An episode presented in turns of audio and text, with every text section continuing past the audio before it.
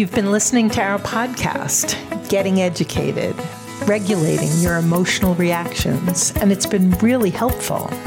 Yet you know you could do better, be better, and you're wanting and needing more support. That's where our coaching service is a game changer. We're here for you when you need us the most, ensuring you have all the tools and resources at your fingertips, guiding and supporting you to be more effective. Our free rapid relief call helps you gain a broader perspective, commit to your best next steps, and determine what coaching support is right for you. Visit rapidreliefcall.com to book your call today.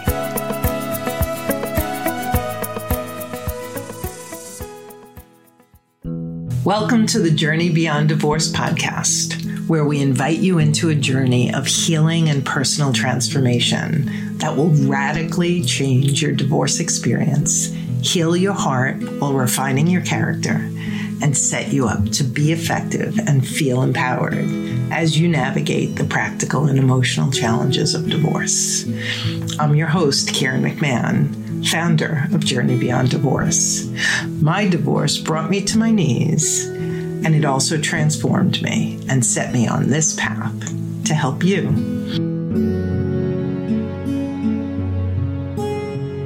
This process is intended to give you more clarity and confidence in order to discern what to do about your relationship. And I use that phrasing with people throughout the process clarity and, pro- and confidence. Where are you at? How much clarity are you feeling? What isn't clear? So, just to go, the, the process of discernment counseling, you can expect it to be short term. It's not a drawn out process. We want people to, in a more intense way, arrive at clarity and confidence rather than stay in a state of limbo.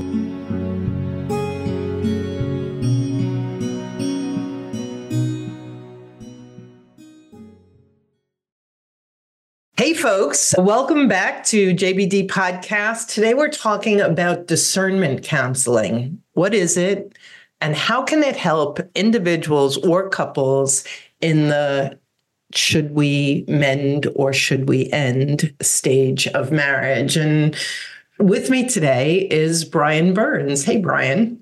Hi, Karen. Thanks for having me. Happy to talk about uh, marriage and the hard decision about when it's time to end and when it's time to mend. I like the the phrasing; it rhymes. Yeah. yeah, yeah, I like it too. So, folks, we've been talking about like the complexities and difficulties in. Uh, untangling that relationship that you've been in to get clear, right? Because so often the main thing that people say is, I'm confused. I don't know how to make this decision. And so I've invited Brian on today, and I'm really excited to learn with you about discernment counseling and how it's different from regular therapy and how especially in this stage where your marriage feels like it's on the rocks, how it might help. And so before we dive into that, just a little bit about my guest today. Brian Burns has a private practice in Woodbury, Minnesota. He's been practicing for 23 years as a marriage and family therapist, and he specializes in working with couples in long term committed relationships who are at a crisis point in their relationship. He's also experienced with uncoupling counseling and healthy parenting in divorce. And Brian, I met Brian, and he is the uh, host of Bad Weather podcast, which I strongly encourage you to check out. So, with no further ado, let's dive right in, Brian. Okay. Yeah. Where do you want to start? I think we need to start at the beginning. What the heck is discernment counseling? Even how long has it been around? Because it feels like it's a somewhat new approach. So can you just share? Yeah, sure. The term discernment, I think that's a very commonly used term among pastors and in a religious context when you're needing in a spiritual sense to d- discern your path in life or to discern what in that context god's you know vision for you might be so to speak. So discernment when we apply it to marriage and relationships is to discern the right path for each person in terms of uh, working on repairing the marriage or moving into some kind of separation or divorce. Well, let me back up a few steps. Traditional marriage counseling is intended to restore a marriage to health, right? That requires two committed um, motivated clients who want to repair their marriage. And traditional marriage therapists lean heavily on each person to come with that attitude, to, to, to give 110%, to have a commitment, positive mindset. And I think we know that's just not where everybody's at. That's not reality. Yeah. Uh, for there to be ambivalence, uncertainty, fear, about staying in a relationship is perfectly normal.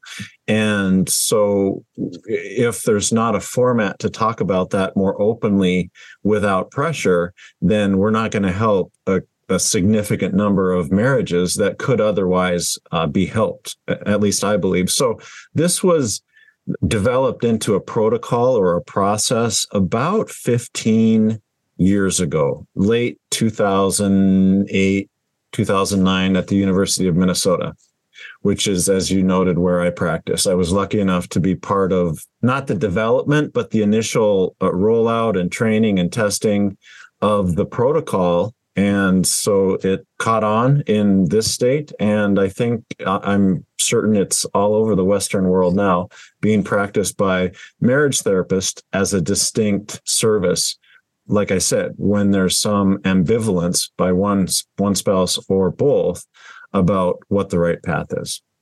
That's so interesting. Having gone into marriage counseling a number of times before I ended up heading for my divorce, it was always a frustrating experience. It, it, mm. it fell short. And it's interesting what you're saying. It's almost as if discernment counseling allows everybody to come to the table where they're at as opposed right. to making a commitment that they're not quite ready to make yet. Yeah. In fact, it's counter to the process to start working on a relationship within a discernment context because that's immediately putting pressure on one or both people that they're not choosing to enter into. And often I will start with a couple and there's one person the, the language is one person leaning in and one person is leaning out. Often the leaning in person is a bit desperate. They don't want the relationship to end and so they get pushy guilt trips. It can it, as you can imagine it's understandable but just not helpful. And that's the last thing you want to do is to coerce somebody into loving you if this makes sense to even talk about would you say that when someone's in that position that their attachment style becomes a lot more anxious like a lot mm-hmm. more grasping? Um, mm-hmm. so this is great. How do you start? So you have a couple going like this like one leaning in one leaning out. How does one open up that process? We're in two different places. Yeah the, the way i just describe it to people that the, is that we're not here to change anybody, do therapy on anybody, you know, uh, pressure you to make any decision until you're ready to do that. First, what we want to do is get a real comprehensive, robust understanding of what happened in this relationship. And most of the people that I work with have been married for several decades. And so there's lots of history slash baggage that can be unpacked. And that's a conversation that I have with each person in front of the other. Tell me what happened. Tell me your perspective of the factors that led up to the place that, you, that you're at today. So then that gives me both perspectives and they don't align always. Typically there's some overlap and some not overlap. But it gives me a perspective that uh, often is fairly clear, at least from my neutral perspective of what happened. The relational dynamics, the um, personal shortcomings, the characterological shortcomings, the outside pressures, children, jobs, in laws that have come to bear over the years. And with that perspective, I try really hard to then give the couple some information that they can then use.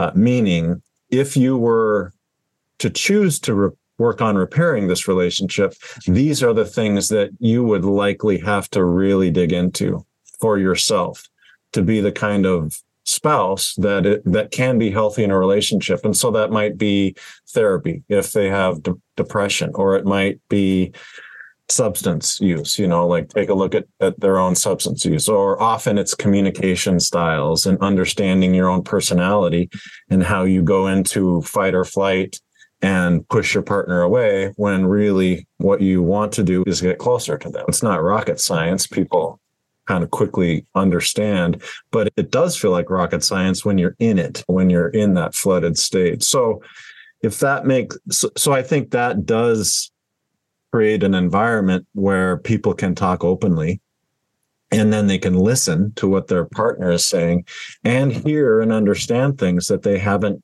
yet understood or heard. Often people ha- have been through one or two or multiple rounds of marriage counseling. And so they know what it's like to apply pressure to their spouse or feel pressured by their spouse or the therapist. But they don't know what it's like to just tell their story in a in a safe environment to do that and then examine that story from a 30,000 foot view in order to decide what to do about it. The process invites more clarity and perspective than, yeah. than standard marriage counseling. Yeah. Yeah. It's all about information and clarity and understanding, which builds confidence. It, uh, what I want as an outcome for discernment counseling is not that people, I mean, I love it when people choose to work on their marriage because I think marriage is a cool thing. But I understand that's not right for everybody for good reasons. But the best outcome in my mind is confidence that they have the information that about themselves, their relationship, their spouse, in order to more confidently make a decision to move forward.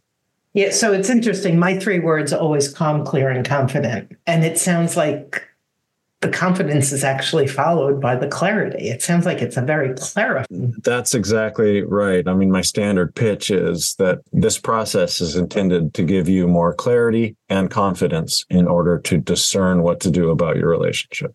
And I use that phrasing with people throughout the process clarity and, and confidence. Where are you at? How much clarity are you feeling? what isn't clear. So just to go the the process of discernment counseling, you can expect it to be short term. It's not a drawn out process. We want people to in a more intense way arrive at clarity and confidence rather than stay in a state of limbo. It, it's often a crisis point because someone has divulged their ambivalence or unhappiness.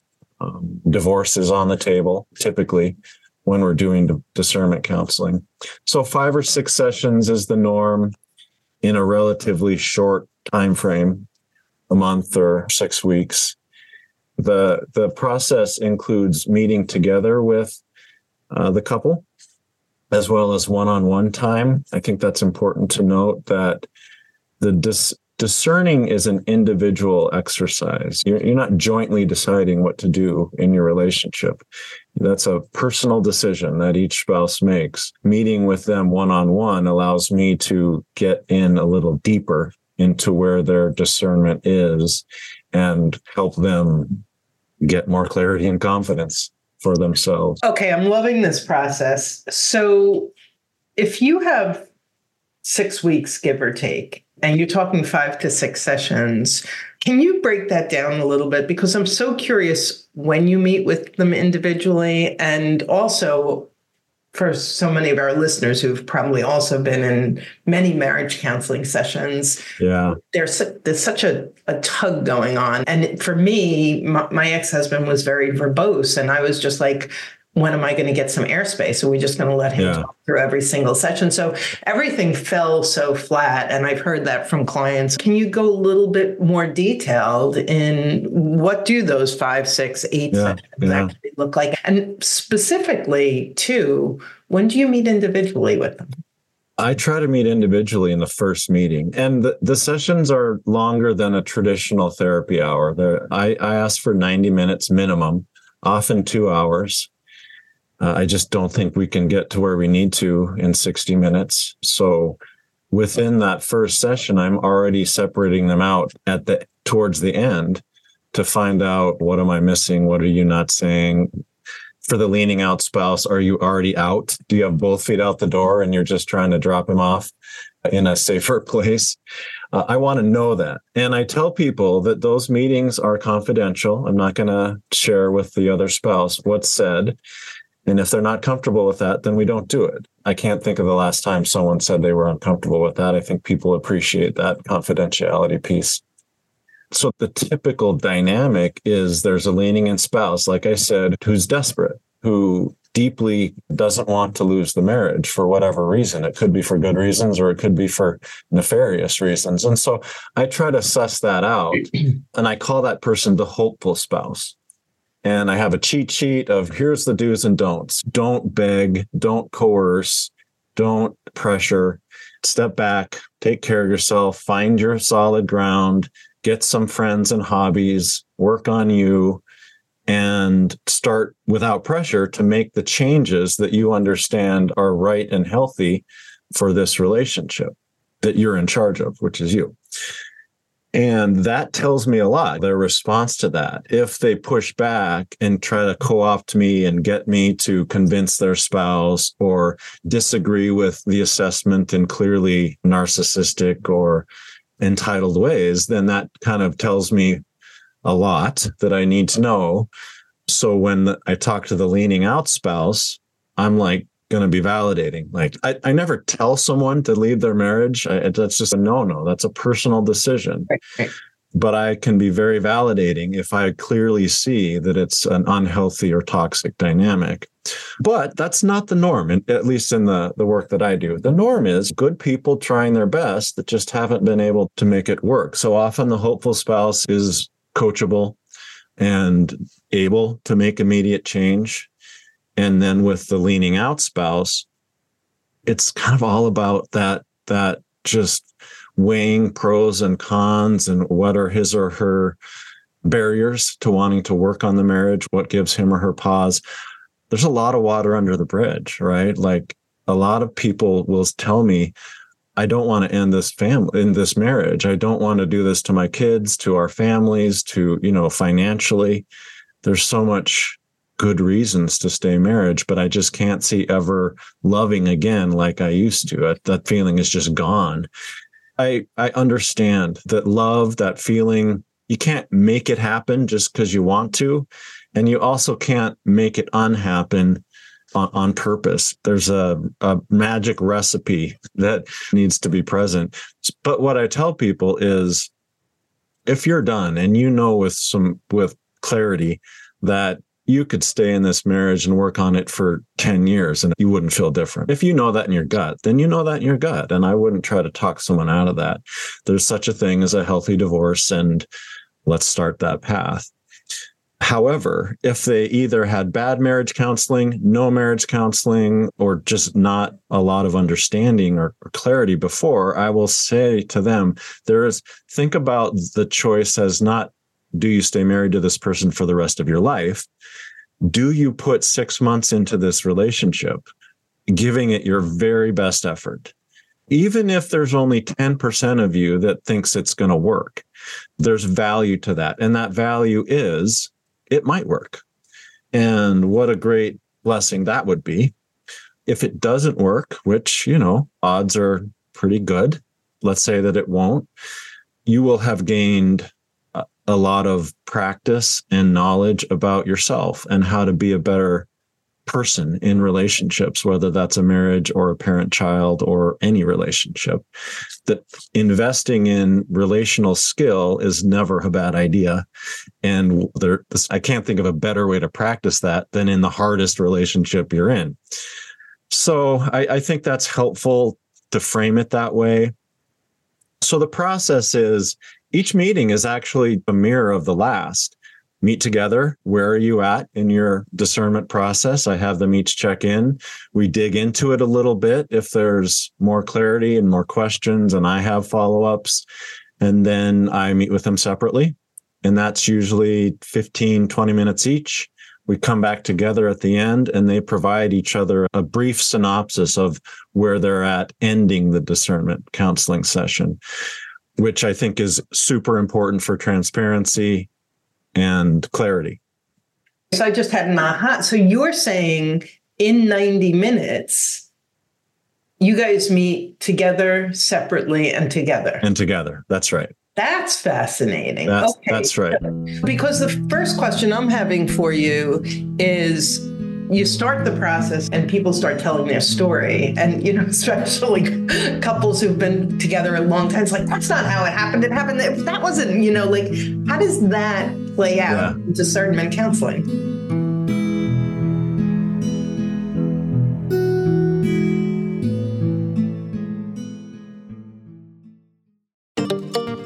Divorce is like a foreign land filled with unfamiliar rules and jargon and pressure to make complex decisions that will impact the rest of your life. Don't go it alone. Go to rapidreliefcall.com and get the support and guidance you need.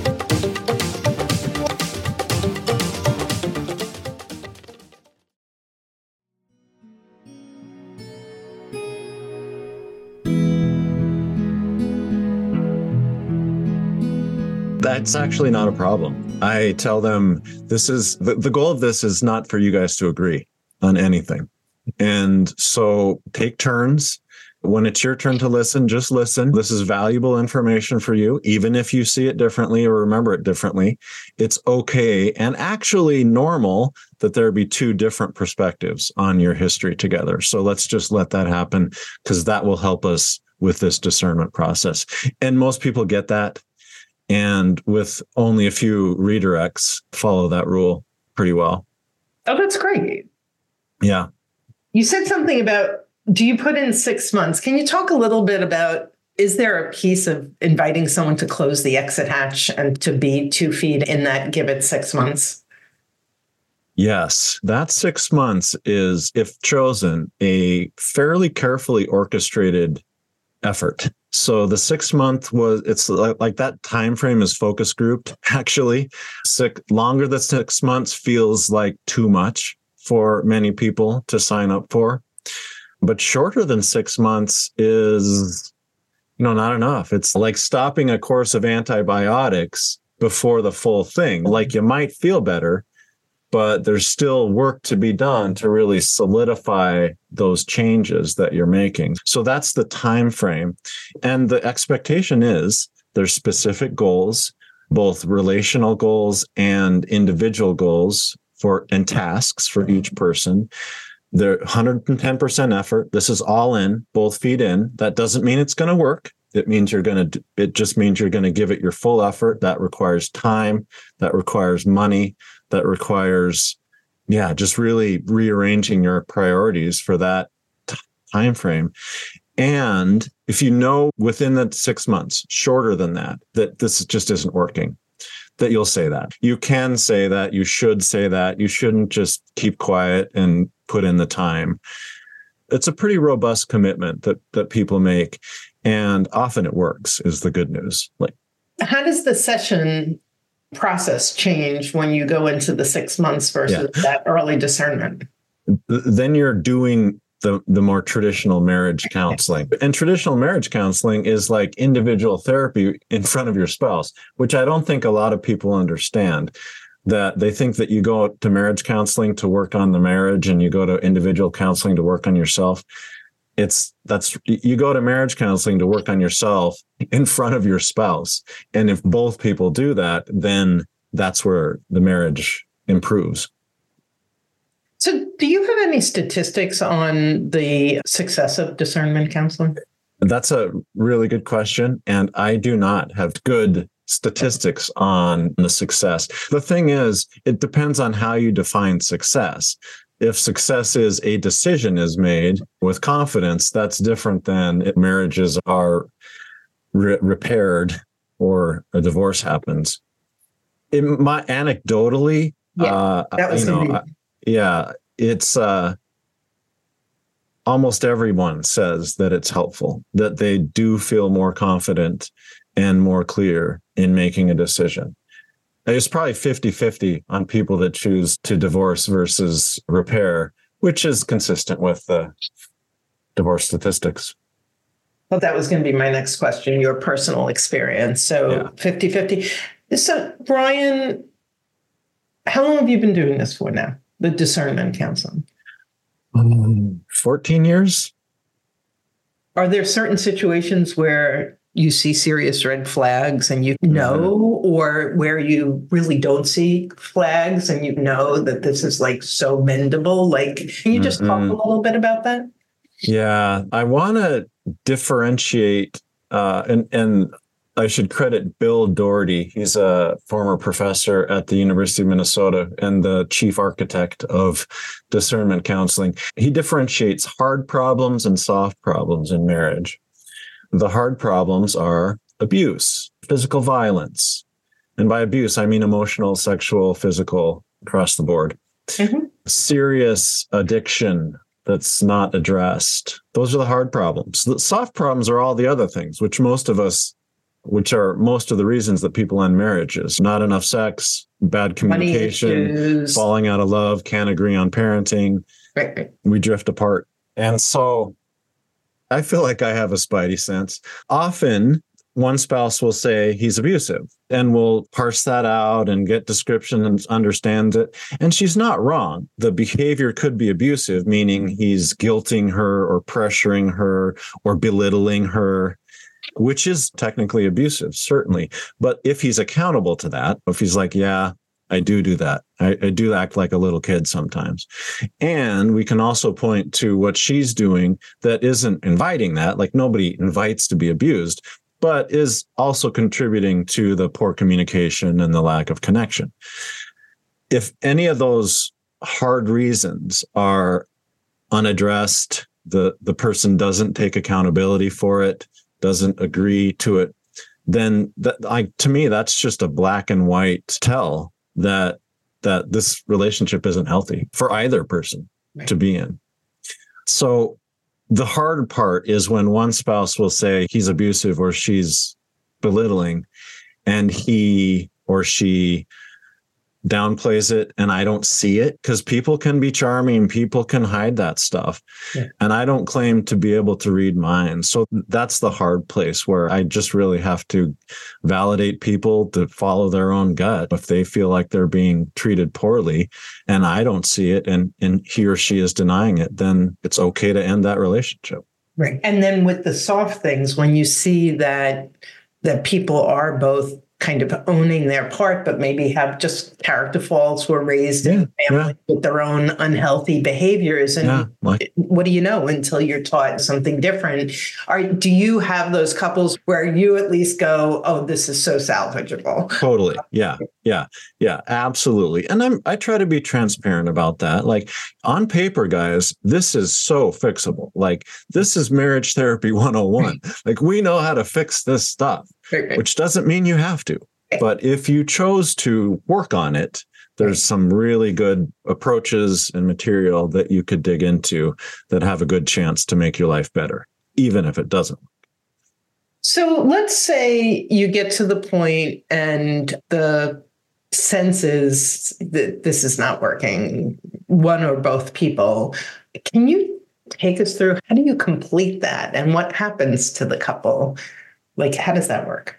Yeah, those are some of the most emotionally wrought meetings that I'm in where a spouse is telling the other spouse that it's over and that there's no hope. The raw pain in those moments is palpable. But there's a lot of dignity in being honest. And so if a person is telling me in that one on one meeting, I-, I hate this, but I'm done and I know I'm done, then I'll coach him or her on okay, how do you want to tell your spouse? Because he's or she's waiting in the other room and let's do it. And and sometimes they just can't. Like they need another week. They need to sit on it. They need to, or just it's so emotionally difficult. They just can't in that moment. But I coach people to be as honest and straightforward and kind as they can be. And the truth is kind. It's truth is kinder than a lie, right. at least. Right. And then, so that's typically towards the end of a meeting, and they leave with that just pit in their stomach. And I tell them, take the next week to be kind to yourself, feel your feelings, and let's meet one more time if you're willing, so we can do an ending meeting where you can ask or process any final, any more stuff after this week of taking care of yourself. And I will give you information about divorce processes, lawyers, mediation, collaborative divorce, so that you can make uh, a choice about the next steps and separation. And not everyone's ready to start a divorce just because they don't want to work on the marriage. So we can talk about a structured separation.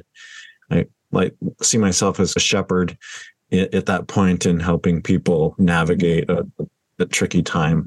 The process really sounds so gentle and safe. Uh, the two words that come to mind as I hear you. And I hope that the listeners are like really seeing this as a new option if they're still in that should I end. And so the way I'm hearing you end it is once the decision is made to end, they come back together, they have one more conversation, anything else that needs to complete, and then you actually support them with some resources for going forward.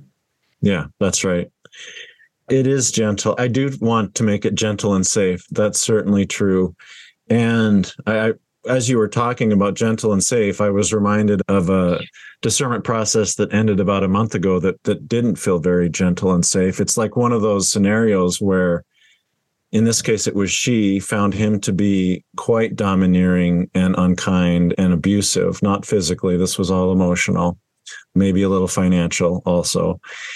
And I could see it, even though he was taking accountability mostly and trying to change. It was skin deep and I could see it. And when she asked me one on one, what do you think? Is he going to change? And I said, I don't know. I don't have a crystal ball, but I don't see a lot of evidence that he even knows what that would mean right. uh, in my mind. And when she delivered the news, I'm done.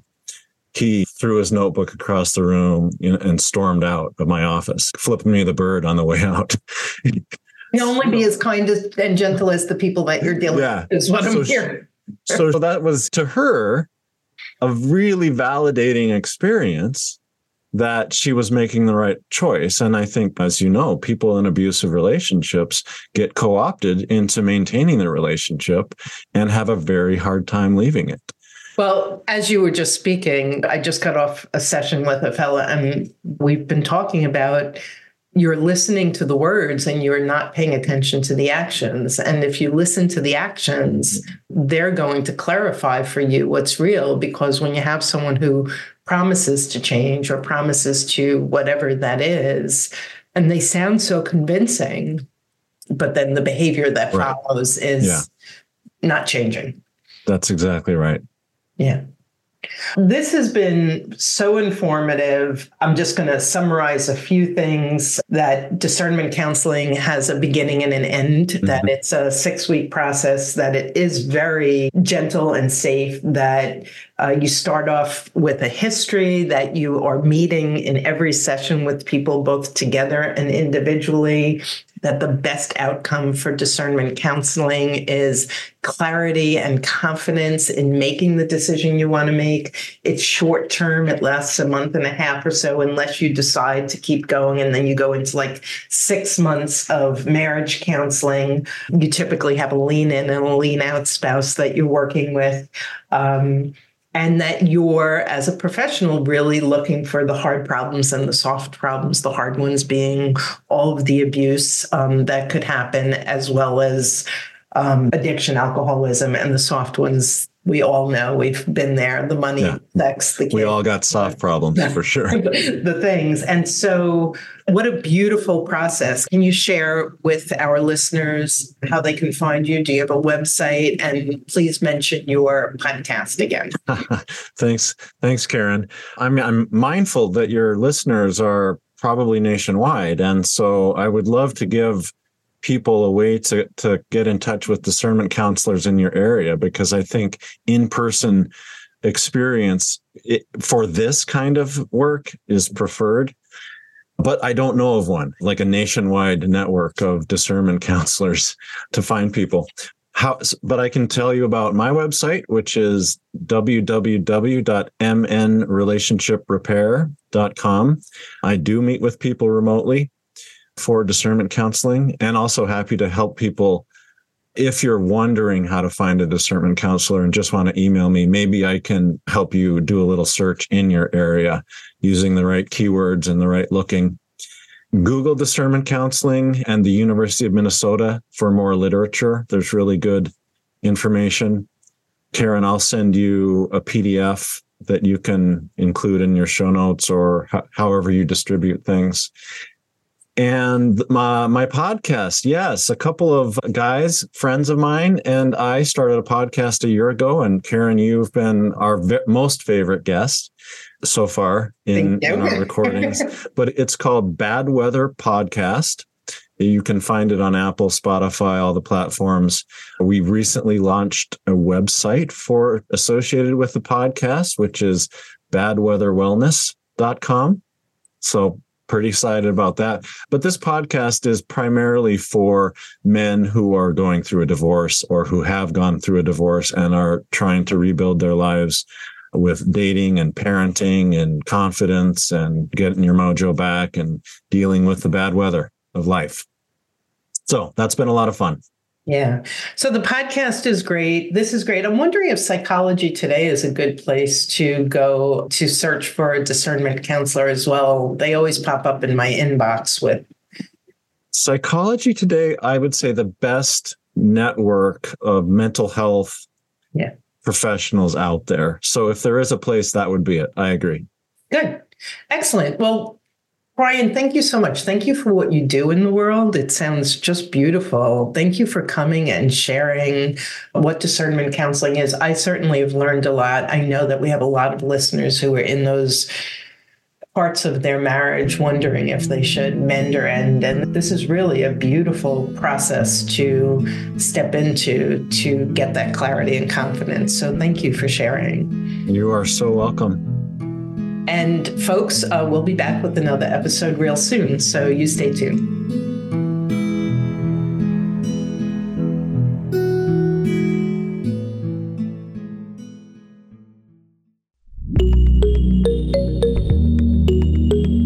Joe and their spouse always seemed to be fighting, but nothing was ever resolved. Their spouse would constantly blame them, unwilling to take any responsibility. Joe lived in the tension of walking on eggshells, doubting themselves, and over time, they became unhinged, angry, and triggered, struggling further with shame and self condemnation. Their reactivity was used as proof that they were the problem. If you're in a relationship or marriage filled with conflict and blame, and you're wondering, is this normal or could it be toxic? Take the quiz and find out how toxic your relationship is. Go to journeybeyonddivorce.com backslash toxic quiz and find out today.